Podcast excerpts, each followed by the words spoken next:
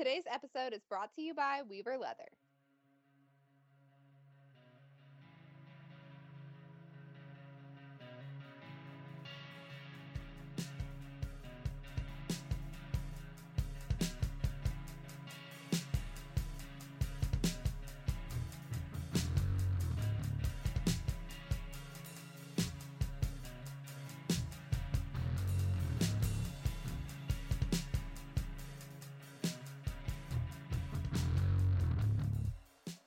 Everyone, and welcome back to the Ride Podcast. I'm Michaela. And I'm Nichole. And for this episode, we are chatting with Gil Friedman, who is the owner of Mental Athletics. And I know both Nichole and myself really appreciated this conversation. I've actually just started to work with Gil um, on my own to work with my own mental abilities as I go into the barrel racing arena. Um, it's kind of something that's a little newer for him working with a barrel racer, but it's kind of helped me out a lot. And I haven't even gone to a barrel race yet. So it's been a lot of fun working with him. And I know that just listening to this conversation, you guys should be able to learn a lot. Wh- whether you go into the show pen or you're just needing to build that confidence with your horse outside the show pen. Yeah, like Michaela said, uh, barrel racing is a new venture for him. His he originates from the reining world. Um, he actually lives in Israel, so uh, we had to play a little bit of phone tag to figure out what time works best since he was i think like 11 hours ahead of us or something um, but he you know as he builds mental athletics he's wanting to reach out to all of the disciplines and work with people in every you know kind of background of riding english western horse owners however he can help but yeah his his main priority is working with people who are competitors and you know i think what i loved about this conversation is that we forget about ourselves in the horse industry whether it's fitness if it's mental if whatever. We are constantly focused on our horse but in reality we are just as much part of the puzzle pieces to figure out the solution to what's going on and it's not always just the horse and so i think Gil does a really great job of explaining, you know, the importance of doing mental exercises and preparing yourself mentally and the difference it can make with your horse. And, um, you know, he comes from a horse training background. He worked for some of the top professionals in the country here in the United States. And so he, you know, comes into it knowing what it's like to walk into that show pen and deal with those mental, you know, issues that come up when you're showing.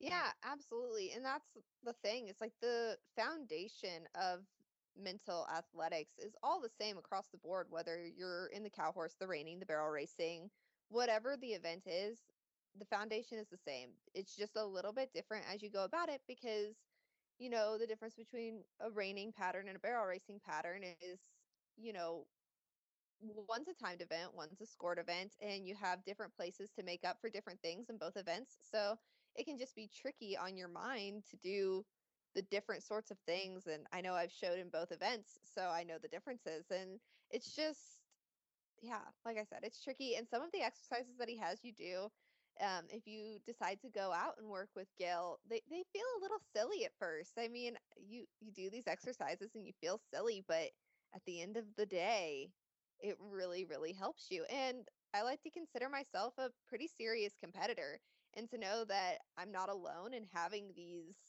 you know, what I feel like is failed mindsets is it's it's nice to have somebody out there that can help me through it.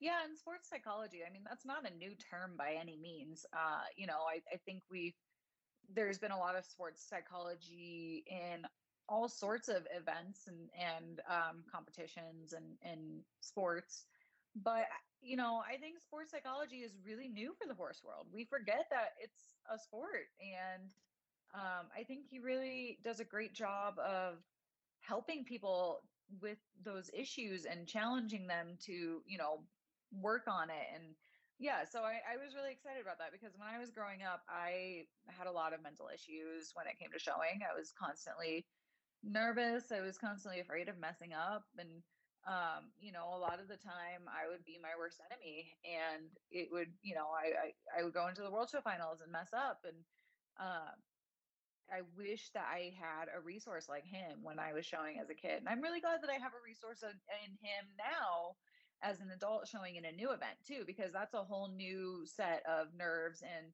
you know, trying to understand the mental aspect of showing cow horses versus the all around where, you know, you're, your main goal is very different. For sure. And not to navigate too far from the reining subject, but to dive into some current events, let's talk about the Cactus Classic that just happened. Yeah, so I was actually in Arizona when the Cactus Classic was going on. I was there for more personal reasons, but um, the Cactus Classic was huge this year. It took place in Scottsdale, as it always does. Uh, and um, I think something that really got everybody excited is that it was the only run for a million qualifier event. So if you go to the website, there's other events that they have qualifying events, but those are for the rookie classes, those are for the, you know, for the non-pro classes. This was the only event where you can compete in the main event run for a million. So it was huge. Everybody brought the coolest horses they could, you know, find and compete. Uh, and so, yeah, the qualified list is Danny Tremblay, who I'm pr- I'm pretty sure Danny actually qualified last run for a million because he won the shootout. So I think you got an automatic invitation to the run for a million if you won the shootout. Um, but some of the others were Andrea Fappani, Jason Van Landingham, Cade McCutcheon, who actually won the first run for a million with uh, he actually tied with Craig Schmersal. And then Matt Mills was also in there, which a lot of people probably recognize him from the TV series. Uh, he was also, you know, somebody on our podcast. So if you haven't listened to that podcast, go back and listen to it. He does a great job of explaining how cool it was to be on the TV show and, you know, competing in this like inaugural event and and getting to become friends with Taylor Sheridan, who I think everybody knows he's the creator of Run for a Million. He's the creator of Yellowstone. He's the creator of The Last Cowboy you know. Um, but anyway, at this event, they had 10 more riders who qualified. It was Shawn Flarida, who I believe was either like first or second to go into the show pen, and he ended up winning it. Scored a 228. So anybody who thinks that you can't go early in the draw and win, Shawn just proved you wrong. Uh, but some of the other guys were Cole Price, Casey Deary, Nathan Piper, Martin Muehlstatter, Arno Honstetter, Gina Schumacher was another one that qualified, and Gina's actually a non pro. So that was really cool to see not only a female, but a non pro in the mix with some of these top guys.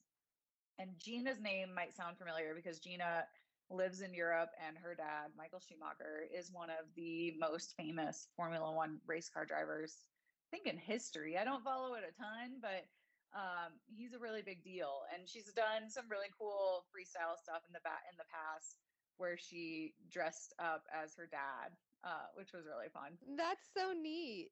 yeah. So if you Google her name, you can uh, you can see her freestyle run. But yeah, she dresses up in the Formula One outfit, and her horse had you know racing stuff all over it. It was it was pretty cute. Um, and then the other people who qualified were Tom McCutcheon, uh, Brian Bell, and Craig Schmersal, who again I mentioned earlier. Craig was tied to win it with Cade the first year. So those are the people that are going to be competing August 17th through the 21st and might take home a lot of money. Yeah, that's I'm so pumped to get to watch that. I well, won't be there in person, which would be a super cool event to watch in person, but just to watch the event, that will be super exciting. Another event that is for sure going to happen is the 2021 Quarter Horse Congress. So, very pumped about that since we missed out on that last year. Yeah, I think last year was, I think maybe the second time in history that the Congress hasn't happened. I could be wrong, but I'm pretty sure that's what I read. And, um, you know, coming from the all around background, the Quarter Horse Congress is one of the most special events an all around rider, quarter horse rider can can participate in. And um, you know, as much as I don't miss going to Ohio in October because there was days where it was raining, there were days where it was 70, there was days where I was getting my horse warmed up and it was snowing and 10 degrees outside. Um, So don't miss the weather, but I do really miss the atmosphere of the Congress because it really is um, magical. I don't know how else to explain it. Um, that the winning the quarter horse congress is one of the most special memories i have of showing horses in the show pen and so yeah I, I was a little sad when i heard even though i'm not really competing in that industry anymore i was still really sad to hear that it got canceled last year because of covid so very excited to see that it is back on the schedule for 2021 yeah i think absolutely anybody who shows all around or quarter horses is very very excited to see it back on the schedule and to head back to Ohio, even though, like you said, sometimes the weather isn't fun. But who knows? Maybe 2021 will bring some nice weather for the event in October. Another thing that's happening at the Quarter Horse Congress, and I don't have the number specific numbers in front of me, but um, they're putting more money into the reining as well. So you're going to see some pretty big reiners showing up at the Congress. And you have, um, I think actually, so Ohio is the birthplace of reining. I don't know if you knew that, Michaela, but it is the birthplace of reining. So the Quarter Horse Congress and reining have always had a tie-in together and for a long time it was really big and they're trying to bring reining back to its roots so they're adding a lot of money into the reining events at the congress so yeah that's really cool no i, I vaguely knew that ohio was the birthplace of reining but I, I didn't realize that you know that relationship there. So that's that's really neat. Another event that is currently happening right now is the NRCHA Stallion Stakes being held in Las Vegas. So that's currently happening and they are seeing some record entries there. So that's that's pretty exciting. I think having COVID last year shut down all of the spring and summer events really built up some anticipation for these spring and summer events for 2021. Yeah, it was um you know, the nice thing about the horse industry is that everybody kind of comes together and and keeps on going even when the world literally stops. Uh so there's some super exciting stuff. You know, everybody's excited to be showing again. They have $198,970 in added money for the events at the Stallion Stakes. Um, you know, the open open division is huge. They have a ton of people competing in the open division. I know um, I was in Arizona last week. I took a load of horses there so that I could just go and have fun and ride with all the top guys out there. And and they were all getting ready to get ready for the Stallion Stakes. Everybody was working. All the clients were out. It was busy at the uh, at the barn. So I think everybody was really excited to get to Vegas and and and go back to showing and doing the things that we love to do. Yeah, and the entries are up by more than 200 over last year's previous show, which was moved to August due to COVID. So they moved it back to March in Las Vegas this year and have more than 200 entries over the previous year's show. So that's super exciting to see all of these people gathering and going to the event.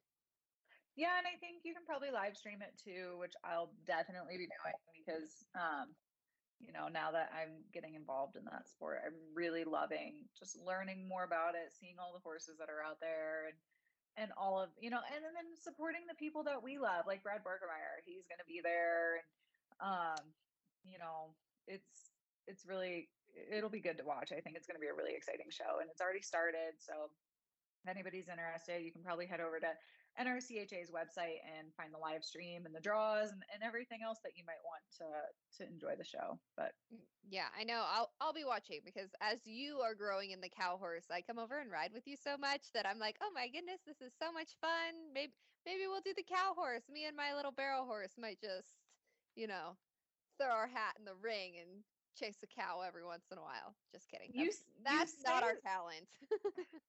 you say little barrel horse, but your little barrel horse also is bred with cow blood. So yes, it's not totally out of, you know, cr- it's not totally crazy to maybe do something. But Michaela's horse is so funny because every time we're working the flag, that horse is hunting the flag and watching it. And it's so funny because I'll be sitting next to her on my cow horse who has won about $50,000 in the cow horse and he's looking up at the sky and anywhere but the flag, not paying attention. And Michaela's barrel horse is sitting there like watching every move it makes. And so I'm like, we need to put that mare on a flag and see what she does. But Yeah, maybe Uh, one day. Maybe we'll get there and she'll she's either gonna be terrified of it or just really love it. So we'll see. we'll report back if that ever happens. We'll we'll post a video of it on our Instagram. Um, in personal news, I mentioned a couple times that I was in Arizona. We also got to do another on-demand shoot with Brad. I'm so excited for the content. Uh, we were able to have a video, a couple videos with Monique Potts and Brad. Monique is our natural horsemanship instructor for on demand, but she, you know, she comes from a cow horse background and she still enjoys competing and riding cow horses. So her and I actually went to Arizona together. We took a load of horses out there so that we could just ride with everybody and and we were just like, well, we're already out here, so we might as well do another on-demand shoot with Brad because the weather is beautiful. We've got our horses here that we can partake in the video shoots with and um and just have fun and even Brad and I get to do a little bit more together. Uh, anybody watches on demand, I was the novice rider that's learning the cow horse for the first time in one of those video series. That was about a year and a half ago. Um, and so now in the new videos, you get to see me go down the fence. So we went from never working a cow in her life to going down the fence and circling and and um, Brad was really excited to get it on video, my first fence turn ever. So uh, hopefully those videos will be coming out this summer, I think, or fall. And um, but yeah, it was super exciting. So much fun working with Brad. I can't say more than enough good things about him and his family. They're the sweetest people in the world, and and Brad was taking time out of his really busy schedule trying to get ready for the stallion stakes to help me. You know, this person that just kind of showed up at his doorstep with three horses and um, he was you know more than accommodating and did way more for me than he needed to because he was busy working with all of his clients but it was a lot of fun. I had my horse fall over at one point so uh, I i've been told that i am now an official cow horse rider because you know you're not really official until you you know slip and fall circling. Yeah, you sent the video, and while I love you, Nichole, it was the is Hot Wheels okay? That I was like, oh, and then I finished watching the video, and I was like, oh, they're both fine. They just got back on, and Brad was ready to coach you right back up again. Yeah, thankfully the slip was just nothing more than just a little slip. So everybody was okay, everybody was fine and um yeah, I just kind of gracefully tumbled off. Uh so nothing got tangled up with anybody and it, we were totally fine. But you know, if anybody watches the cow horse, they know that sometimes that happens. Um we try to avoid it, but you know, it, happens. But you know, that stuff happens all the time. Like I, I've ha- I have a friend that broke her leg just walking on her horse, and he tripped and fell. Like it just, it's you know, horses. it's part of riding horses. Another thing about Brad, though, that I want to mention is the fact that so Horse and Rider on TikTok. We love TikTok here at Horse and Rider. And Brad is one of our superstars because we get little clips of him in our on demand videos of Brad just doing the sweetest, cutest things you could think of. And they just make great TikToks. So if you want to see some behind the scenes of Brad at the video shoots, just being silly Brad, go check us out on TikTok. Um, and as much as I would love for this podcast to be a Brad appreciation podcast, because I really do, he's a wonderful person, and we're so thankful to have him on our team and part of our, you know, horse and rider and horse and rider on demand. Uh, you know, as a contributor, uh, we should probably get to this interview. So, uh, we'll take it away from there.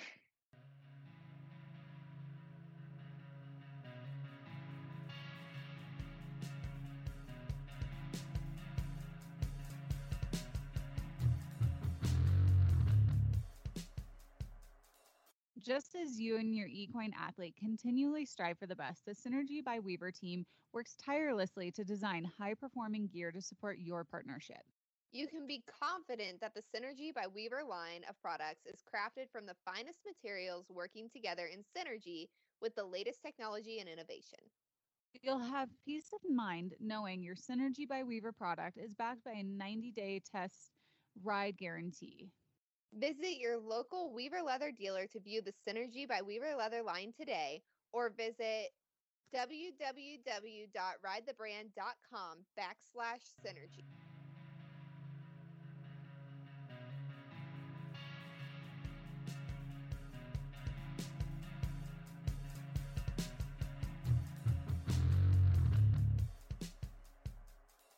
Hi guys, and welcome back to another episode of The Ride. Um, today we are sitting down with Gil Friedman, who is actually over in Israel. So thank you for joining us when we have such a time difference. Uh, but Gil is the creator and of mental athletics, which is a really cool idea to me because we focus so much on our horse and physically being fit, but there's so much that goes into it mentally, especially when you're performing. Gil has a background in the reining. He's worked for some of the top reining trainers here in the United States. Um, and so I'll I'll let you kind of explain more, Gil, since this is your program. But thank you so much for joining us today. Thank you for inviting me. Thank you very much. So I'll tell you a little bit about what I do. I primarily focus on the mental aspects of performance and focus on the wide range of equestrian sports. I believe that we all are in a pursuit of peak performance, but the way I see peak performance, we look at three different aspects horse ability, rider's ability, and rider's mindset. Now, the horse ability and the rider's ability are quite easily seen. I mean, we can watch a rider ride his horse and have an opinion about that. However, the rider's mindset is the invisible aspect of those three. Yet, rider's mindset has a strong effect on rider's ability, and therefore we believe that has a certain effect on horse ability. So we believe that we're going to put some, um, I would say, attention and focus and um, um, and knowledge about what we call the untalked about, the unseen part of performance. And I actually learned about you because my friend did one of your workshops that you did with the Oklahoma Reining Horse Association. And she had nothing but amazing things to say about what you talked about during the workshop, what you, uh, the homework, I guess, that you kind of provided her with to to work on afterward. And so she actually had called me and she was like, Oh my gosh, you have to start talking to this guy. He's perfect for the horse and rider.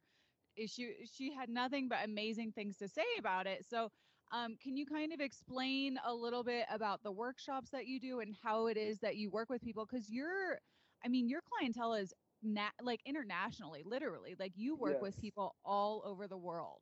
Yes, I'm I'm fortunate to say I do. Um, so that's the thing. I've been a competitive rider since I'm eight years old. I was born and raised in this industry, and the mental aspect always talked to me. It was something that I was aware of, it's interested me, and it challenged me in many ways. About seven, eight years ago, something in me told me to go to this direction, and I was still primarily a horse trainer. You know, I had horse in training and non pros and showing horses, but I started doing this slow shift towards focusing on the mental aspect. But then came the biggest question for me was how can you get to as many people around the world? I mean, I live in Israel. It's pretty much you can consider it as an island because I'm a 11 hour flight from the US, at least a few hours flight from anywhere in Europe. So how can you get to those people and you know, try to give them at least 1% of knowledge of, uh, of their ability to step up their game. So then I said, all right, so this, this program has to be something that can go through a phone. It can go through a video chat. It does not have to be by standing in the middle of an arena and coaching the rider. And the basic idea was is that it was I'm not the the horse trainer and I'm not the non-pro coach. I am the the mental trainer, the the mental aspect, uh, I would say, um, professional, the help riders work between themselves in their inner game and bring it into action every time they go ride their horse, ride with their trainer, and of course, even if you're an open rider, as more you know, as much as that could be effective for us. So this workshop is called the Peak Performance Mindset workshop. And it talks about what I consider the foundations of mental toughness is overcoming unseen barriers that hold us back from reaching our best riding ability the second we walk into the show pen. And in this workshop, I'm trying to touch some different um, pressure points, different situations that I believe every equestrian rider deals with. Doesn't matter if you're a reiner, a cutter, all-around rider, jumper, dressage rider. I mean, if you're riding a horse and you're being judged, you deal with this reality. And in this workshop, we do two things. First of all, we talk about the untalked about. We spread knowledge. We, we bring things that we all feel, we all aware, but you know, we usually keep it between us to ourselves. And now we're bringing it up and say, all right, this is reality. And then you look around and you understand that you're not by yourself. Everybody's dealing with the same reality. So the first thing is, like I said, it's knowledge. It's, it's expanding or exploring um, this field. And the second thing, and more important, what your friend called it homework, I rather the word exercises or or or uh, training sessions. Um, that it's about taking it home with you and starting to practice practice at it. Uh, we all go to ride our horses, and we know we want to to practice certain maneuvers, certain speeds, certain you know things we want to do in order to get ourselves ready to show. And the same thing here. It's training exercises and techniques that riders can practice on a daily basis, mon- monthly basis, stepping into the horse show, and in, in with the, with the basic approach of maximizing our ability. When a rider is performing as good as he can in that point of time, he is absolutely mentally tough. He is overcoming anything that can stand in his way from reaching his peak performance.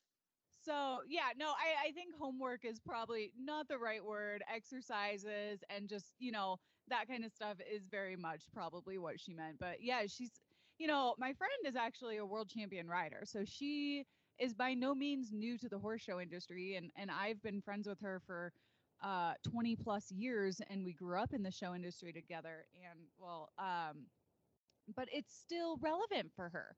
You know, it yes. doesn't matter how long you've been in the industry and how competitive you've been. You can be a world champion, you could be a novice going into the horse show pen for the first time. It's also relevant and it's also important. And I'm so glad that we're finally talking about the mental aspect of it because I think in other sports, uh, it's something that is quite commonly talked about. And, you know, there's such a mental aspect to a lot of sports, and we forget that it's just as important in the horse industry. Yes. Uh, for what you said, I mean, I couldn't agree more. I'll tell you one thing that's very important. The higher level the rider is, the more aware he is to the importance of his mental state. So, you know, I'm fortunate to work with million dollar riders up to down to green reiners showing for their first year. I can tell you, each and any one of us can take something from it. We all have mental barriers and it's about sometimes it's about the one percent that can make a, a, huge difference, and sometimes it's a it's a long term process that will help you over overcome anxiety, excitement, uh, underperforming because certain reasons. You know, it's very important for us to realize something. We choose to live a competitive life. We choose to enjoy the thrill of victory, but suffer from the agony of defeat we choose to be observed, judged, and evaluated on our riding abilities. And in my point of view, that means a lot about a person that that's his choice for his way of life. So once you make this big decision, because we can all be, you know, weekend riders or, you know, I mean, not to challenge ourselves to to walk into the show pen because that's that's something that nobody forced us to do. But by the second we do that, first of all, it means that we're strong people. And second of all, it means that we have we, we should have the tools to understand how to overcome any barrier that comes along the way from living a competitive life. I never thought of it like that because that, that's really true that we do choose to go into the show pen because we could just, you know, practice all of this and stay at home and just stay in the practice pen. But exactly. I never thought of it that you know, we choose to go into the show pen to be competitors and that that should mean that we have the tools. And so kind of going off of that, you are a competitor. So how yes. does that play into all of this? Um, okay, so a lot of my work is based on personal experience. I can say I was fortunate to be in different uh, positions in this uh, uh, competitive industry. I mean, I was a youth non-pro rider, I was an assistant trainer, I was a, a head coach and a head trainer with my own business. And now I'm also a client for some young trainers in the US having horses with them. So for me, the, the the the life experience told me that you cannot ignore it. You cannot ignore a reality that can play in your favor, but can also hold you back from reaching your goals and achieving your dreams. So I would say that mental athletics is a journey. It's a journey that starts way back uh, from the first day I walked into the show pen, and it's heading towards a direction that I want to reach every competitive rider and hand him something and tell him, listen, you have a chance to be at your best. It's not going to be easy. Nothing happens instant, you know, it's all part of a process. But as much effort you put in your horse, in your riding, if you put that effort in yourself, you'll be able to reach two important things. One is peak performance walking into that show pen and being proud of how you show. But the second thing, and that's I would say more important, is the well-being of living a competitive life. You know, we have many reasons to be frustrated and disappointed and hold ourselves back.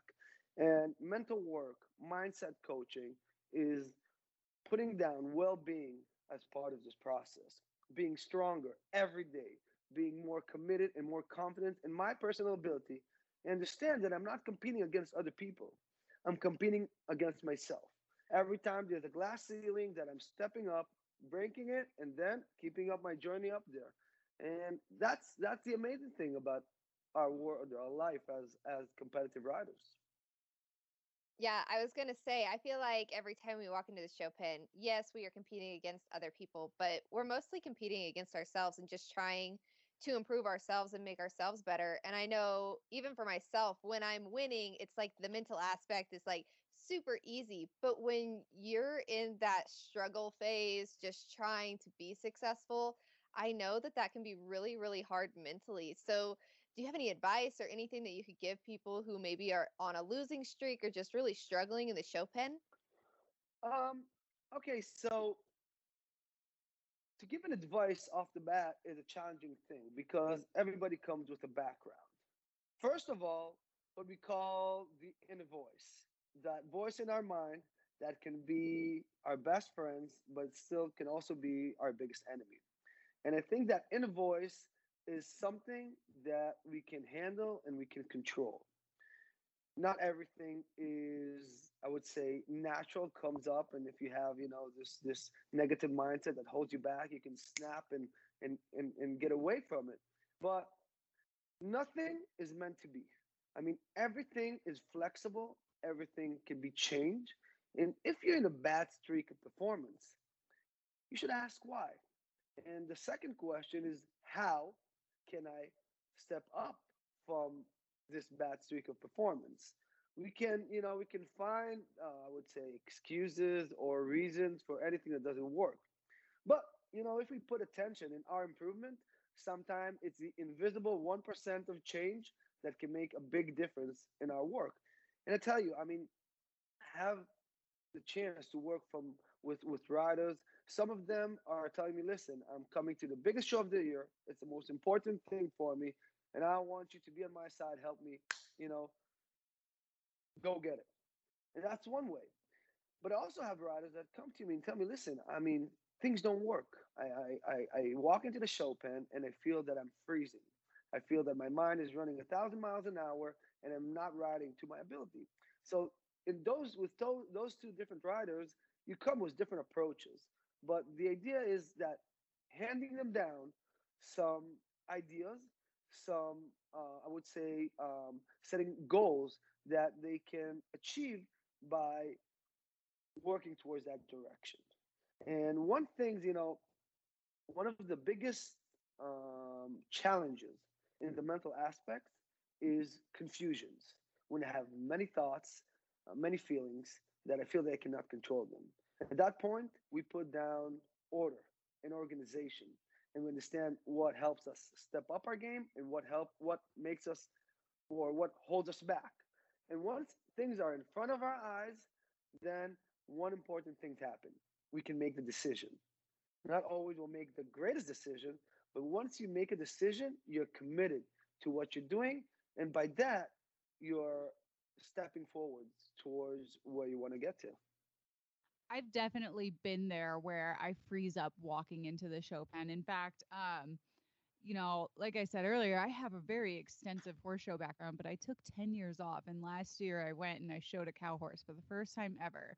And I was like, you know, I was pretty chill and I'm like, all right, whatever, it's just another horse show. And I got to that that entrance and the the end gate and I was like, oh my gosh, like I could feel my chest pounding. And I really had to sit there and kind of get into my own head and be like, okay, study your breathing. Like we've done like I've done patterns probably a million times. Like I that's not anything new, but for some reason it was just like I got this like overwhelming feeling again and I hadn't had it in 10 years because I'd walked away from the show pen. And so yeah, it's it's so important to be able to not only, you know, look at it from a logical point, but just like control your feelings and your emotions and, you know, go in with that game plan. And like you said, mm-hmm. sometimes it's not the best decision, but until like you make that decision, you don't always know.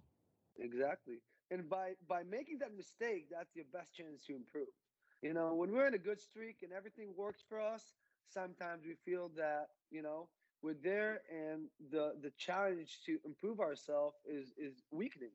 But actually, after those bad runs that you're super disappointed and you don't sleep at night, you're like, oh, I can't believe I did that. That's your opportunity to to go back home, practice, and come back next time better, you know, and and and and stronger, and and hopefully perform much better than you did the last time. And I mean, I never, I never met any rider that it's like a, a smooth uphill journey. You know, life, a competitive life is ups and downs.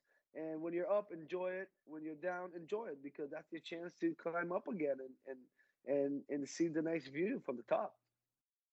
And I have to say that as much as it's so nice when everything goes according to plan and things are great and you're, you know, sitting at the top, but uh, it would get very boring if things were perfect all the yes. time. So yes. yeah, you're so right. Enjoy the ride, enjoy the highs, enjoy the lows. It's going to push you to be a better person and a better rider and a better athlete. I, I tell you that I never met a rider that quit riding after a bad horse show. Never. But I met riders that had like a good year, a nice horse, everything went well. And the end of the year, they were like, oh, you know, I got the idea. Maybe I'll do a different hobby. So sometimes it's it's it's the difficulties that keep us in it and and keep us motivated to to to keep on improving and, and get the most out of ourselves and and and out of our horses. The thing is that we haven't talked about yet here that I believe that our sport, equestrian sports, are one of the most unique sports in the world because we live by uh, individual sport mindset. I walk into the show pen and show, and and Michaela do, and you, then you, Nichole, walk into the show pen, and we want to, you know, score the highest score we can. But reality is that every time we walk into the show pen, we have a four-legged teammate with us, and success is dependent on the teamwork between me and my horse. Now, I don't believe the most talented rider wins horse shows, and I don't believe that the most talented horse wins horse shows. I do believe that the best teams do. We all been seen those, you know, this rider and his horse that just seem like everything goes together, like everything works out for them. It doesn't matter. Every time they walk into that show pen, it just looks the same. It looks good. And this is for me what is, is the idol of performance. When you have a good team between a rider and his horse. But saying that, we must understand that we choose to live a competitive life. But I don't believe that horses live the same competitive life that we do. I don't believe that a horse, when he's walking to the show pen, he knows that those, you know, six gentlemen sitting around the arena are giving him scores. He's scoring the, him. He doesn't. He knows there's people sitting there. He understands that something is going on, but he doesn't know that he's getting scored in his performance. And here is what is the X factor of the mental aspect. How does my mindset affect my riding that affects my horse? And this is why I believe that when you see top level riders can ride different horses and still do good because they have this ability to to have a strong line between their mind, their body, and their horse. And once you reach this connection, you're in a good place. Your your chances to succeed, your chances to peak perform just are higher. And and that this is what I believe the goal of each and one of us as as a competitive rider.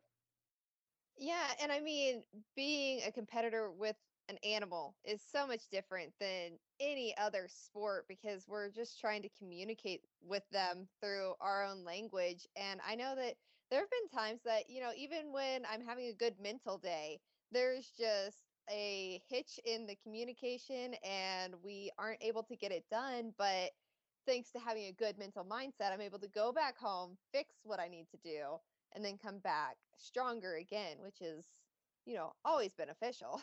Yes, yes, absolutely.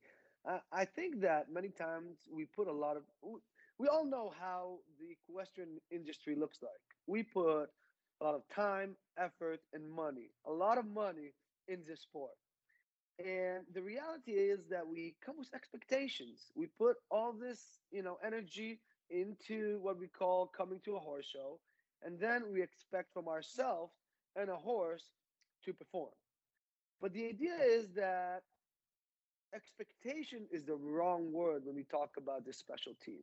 We shouldn't expect our horse to perform. We should help him to perform.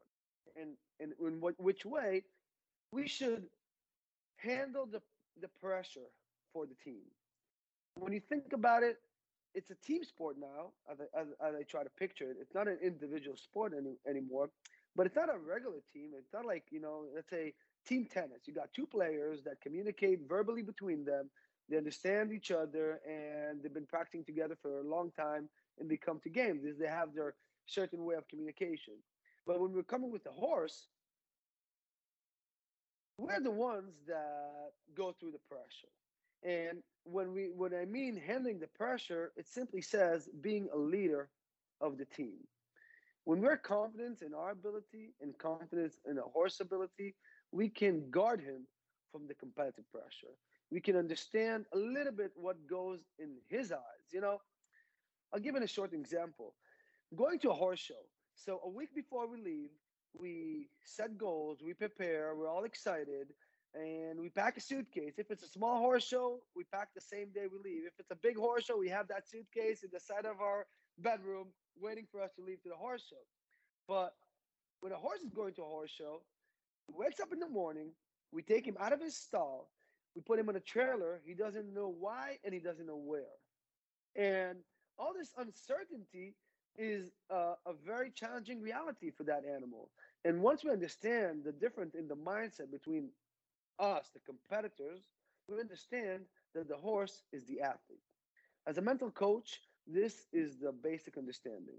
I consider the rider the competitor and the horse is the athlete. We're the one that need to deal with the competitive pressure, and the horse job is to walk into the show pen and perform his best athletic abilities. And when we come to this with this approach to a horse show, the way we ride him, the way we we we take care of him, the way the we we guard him from the from the from the round noise. I mean, for for horse, think about it. We we practice at home riding a couple horses, maybe five horses in the arena, and then you walk into the into the practice pen and the night before and there's 30 horses loping around. And and for us it's obvious, but for the horse it could be something that is very much um, uh, effective. It can it can get him simply out of his game.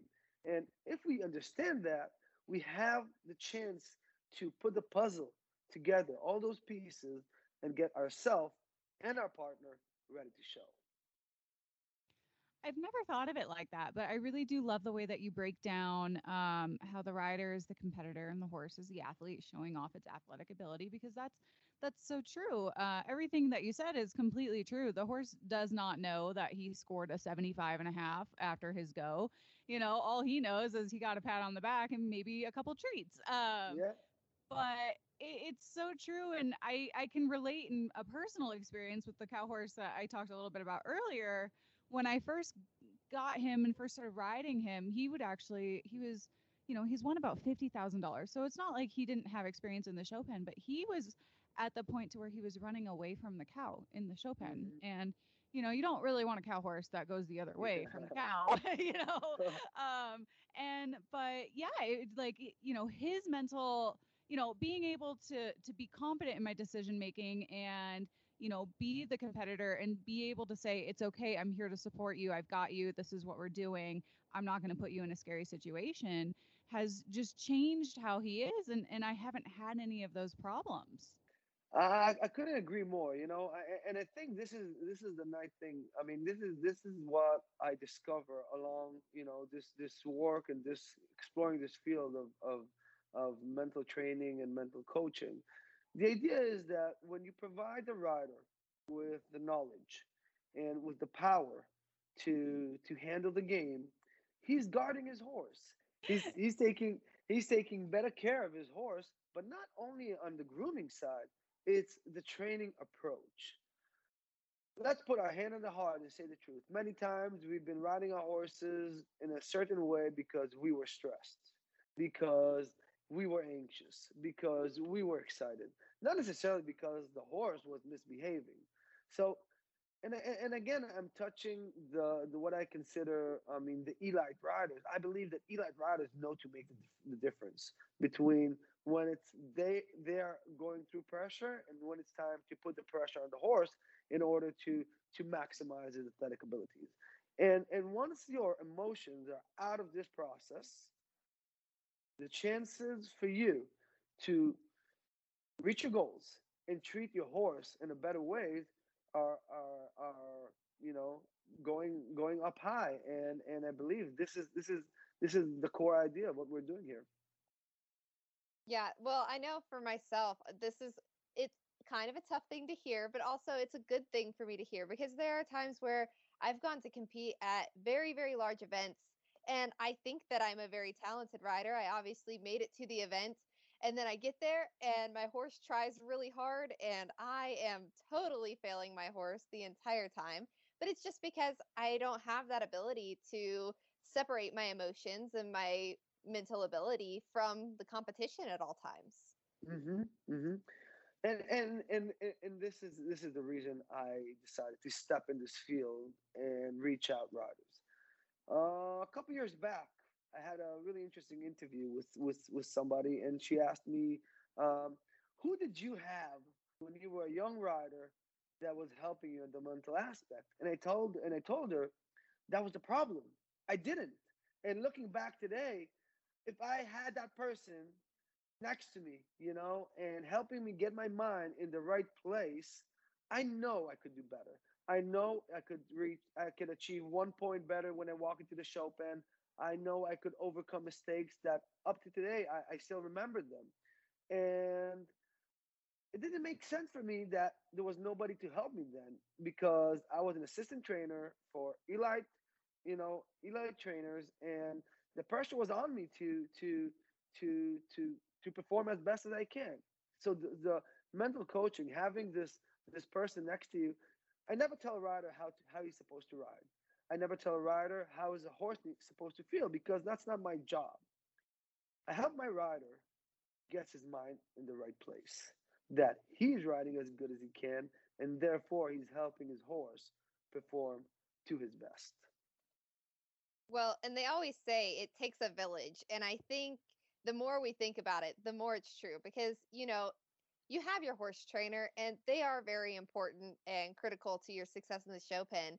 But Mhm. having somebody to be your personal coach for your mindset, it just adds to that competitive ability that you're able to take into the show pen. And I just think that the more we can bring this idea and make it more of a common practice because I still think to this day, you know, we're a lot more riders are getting into the fact that they need to have somebody there to help them with their mental abilities, but not everybody does that, especially, you know, in the western industry, sometimes they just want to do it themselves a lot.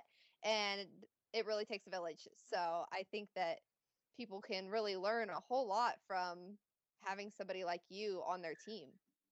First of all, thank you for this compliment. Uh, appreciate it. Um, I tell you, uh, I, I totally agree. I tell you what, my perspective is is primarily as a as a horse trainer, and you know when you think about a horse trainer, he when he comes to a horse show, he has so many things to take care of. He needs to take care of preparing his horses, preparing his riders, taking care of the stall, cleaning, feeding, hauling, signing up the riders. I mean, you got so many things on your mind as the head coach. And then you still have that non-pro rider or yourself as a competitor that who's helping you. And and one of the biggest things that I I I, I do with riders is first of all understand that it's a triangle. It's the rider, the trainer, and the mental coach.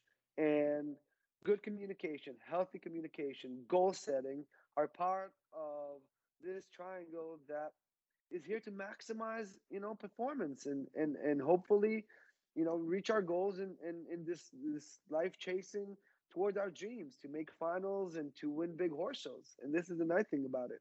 So yes, I, I agree with you. It takes it takes many people to to achieve success. It comes down to our farriers, to our vets, uh, to to to good feeding. So all these things together are are are have one goal in front of their eyes: success. The success of the rider, the success of the horse, and the enjoyment of this sport. So just now you kind of talked about, you know, how the horse trainer has all this going on and the non-pro has a whole certain different level of needs and problems and and things they need help through.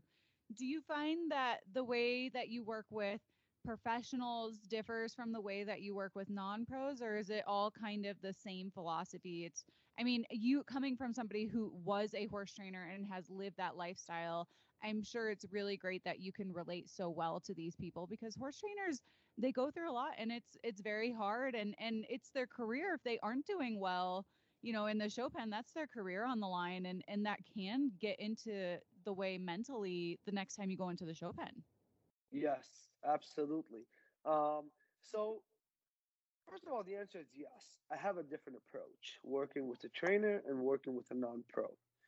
The the frame is very similar but my job is to find the best way this certain rider can peak perform. That's my job. My job is to help him organize his thought, set his goals, and make the right decisions from the second he's walking in the competitive environment, the second he's reaching the fairground up to the moment he's walking out of the show pen. Now, of course, when you work with a million dollar rider, you have a different approach than when you work with a green reiner. They're, li- they're living two different realities. For me, my my biggest passion is is is working with competitors.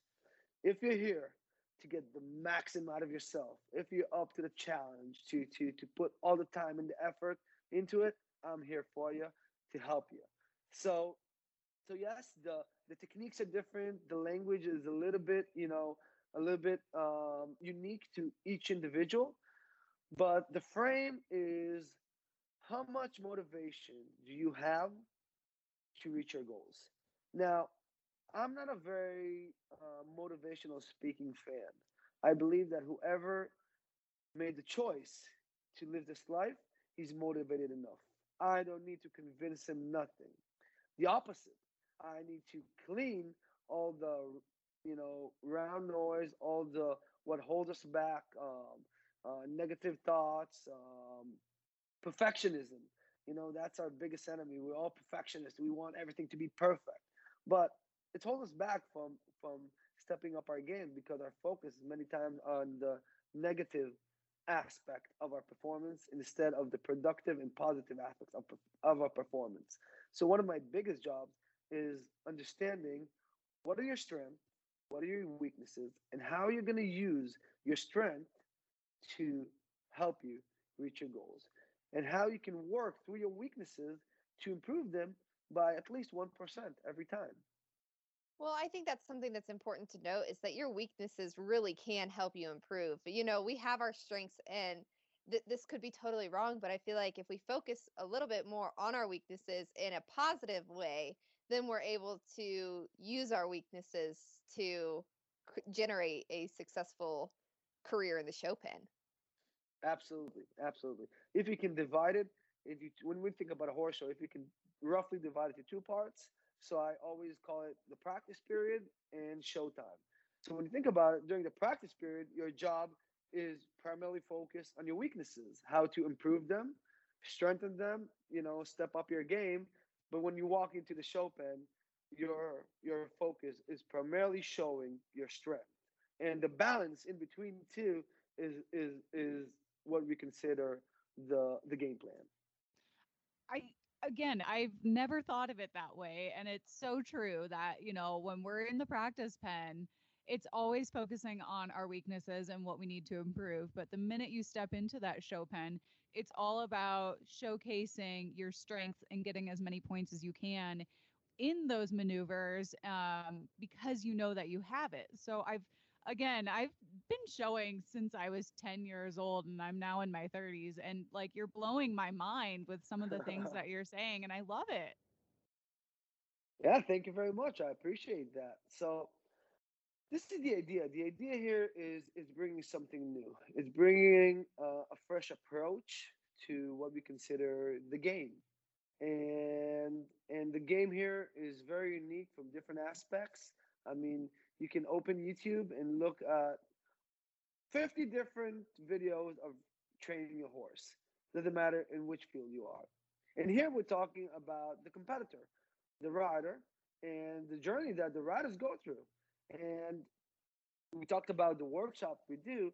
Not everybody is is you know in a place to to work with a personal mental coach and come to every horse show with a mental coach working with you um, for many reasons. But those workshops are part of expanding knowledge, is spreading that word. And, and, you know, from here, from Israel, I was giving this workshop for a large amount of riders from Oklahoma and Texas area. And this is the idea. If, if any of them took one thing from it, I'm sure it's going to help him step up his game. I'm sure it's going to uh, um, affect the approach they come with to show, and also they know they can they can um, they have somebody that they can come to if they come into different challenges. You know, I mean, if you're in, rough times or you're coming to a big horse show now for in the reining industry, the NRBC is, is is is coming soon, and many riders are talking talking to me because it's an important horse show, and everybody wants to do good, and you wanna have the highest chances to succeed. And and the mental aspect is a big part of it because a big horse show mindset is different than a weekend than a, a weekend horse show mindset. And it's it's not a different rider, it's not a different horse. So why should we let us affect us when we come to the, to those big horse shows? So this is part of the game. Uh, this is part of the dialect we go through in, in, in the pursuit of of the competitive life.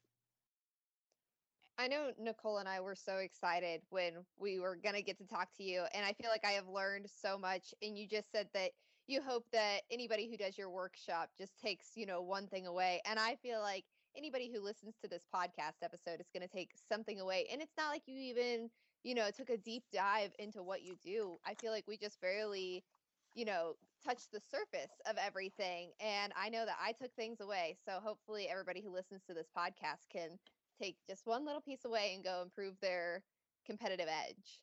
Yeah, absolutely. I appreciate what you're saying. Yes, I mean, this is the thing. We're here living a very um, community life.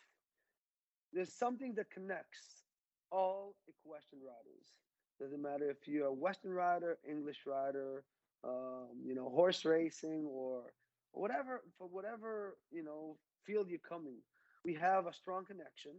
We have this passion to this animal, and if you choose to live a competitive life, so you have this passion to challenge yourself, and and if it's here, let's let's handle it in the best way we can. And this is part of this this special journey. I mean, uh, I'm fortunate to see riders around the world just just performing at their best and and handling this game in with a new approach.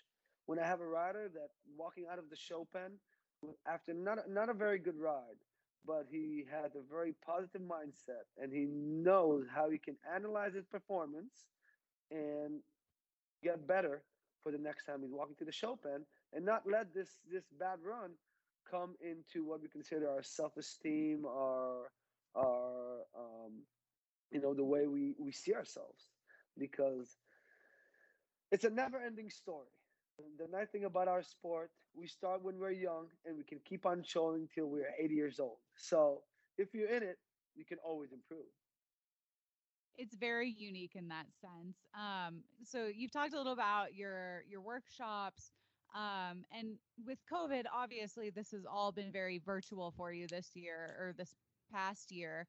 Um, but normally you do like in person clinics, and uh, I believe actually you and I were talking before this, and you actually had to cut your United States clinic tour short last year because of coronavirus. Can you yes. talk a little bit about your in-person clinics and and what kind of things you guys cover in that yeah so the in-person clinics we it's it's first of all i mean that's the best way to work with people face to face and i love when i have a chance to meet those people in person and work with them and and and get the opportunity to make this connection now in this clinics, what we do is is, is the, the biggest shift is that we do primarily focus on the mental aspect. That means off the horse kind of clinics, but we have the option to bring the horses in and practice some of our mental technical techniques that we we teach riders and during these clinics practice them and understand how we implement them in our performance and the way we we ride our horses and the way we show our horses. When we show, it's our mind is constantly working, and it affects directly the way we ride. And when you make this connection in the in the uh, the clinics that we do worldwide, it's by no means it makes a stronger effect, and it's something that you can feel. Um, one of the biggest challenges of the online networking communication that it's about speaking. It's talking in a way that people can understand you. But the feeling of, of implementing a technique when you're riding with that mental coach, it's it's it's a whole different deal. And hopefully we'll be back to it soon. Uh, the COVID is still here, but but I, I hope reality will, will will come back to, to what we remembered. But don't get me wrong, for for what I do, it's it could be this COVID pandemic was one of the the best thing that happened to me because up to a year ago when you tell people, oh, I'm doing workshops online and, and Zoom sessions and, and, and WhatsApp, they're like, what is that? What, what, how you do that? And now everybody is, is, is using this, this, this, uh, this way of communicating. So, so in that, in that, you know, point of view, it did a lot good to, to our program and to our work and, and hopefully, you know, keep on reaching more and more people, Northern America, Southern America, Europe, and, and even we have some riders in Australia that it's it's a great thing to have. So for anybody who wants to keep an eye out for your in-person clinics or to join you online or wherever they want to find you, how could they look you up and find out more about you? Okay, so we have mental athletic website. It's mental-athletics.com. We have our Facebook page, Mental Athletics, um, and our Instagram page. First of all, in, in any of those forms, you can always text us, message us, and we'll reach back to you. Um, and and that's the be- the best way you can reach. I'm always open to talk to people. I hardly ever communicate them on you know emailing back and forth. Usually, when somebody's interested, we give them the basic information he needs to get. And our second offer is let's have a short phone call. And we're having a 10, 15 minutes phone call getting to know each other, understanding how we can advise you, how we can help you, what are what are you looking for, and from that point on, I mean, we're getting things done and and and, and setting, you know, times for for the, the workshops, the one-on-one session, our show training um, program, and hopefully sometime soon the the to back to travel and, and come to do the clinics worldwide. We're keeping our fingers crossed that that Yes, we yes. can we can get back to that. Um, and, we're going to be doing some more stuff with you in the magazine and digitally and i'm really excited for for those to start coming out and um, so the horse and rider audience is definitely going to hear more from you and learn more from you and i'm really excited about that Appreciate but um, but thank you so much for for doing this and thank you for taking time out of your evening. I know that it's getting a little later there and we're here in the okay. morning so um, thank you so much for for taking some time out of your night to talk with us Thank you for inviting me. Um, you, you guys are doing a great thing, and, and I appreciate that. It's been a pleasure. And, and yes, I mean let's let's let's keep on working on that. It's it's a never-ending story. Knowledge is power, and let's get the most of what we can. So again, thank you for inviting me to to be part of of this podcast. And like you said, the future things we're gonna we're gonna do together. Amazing.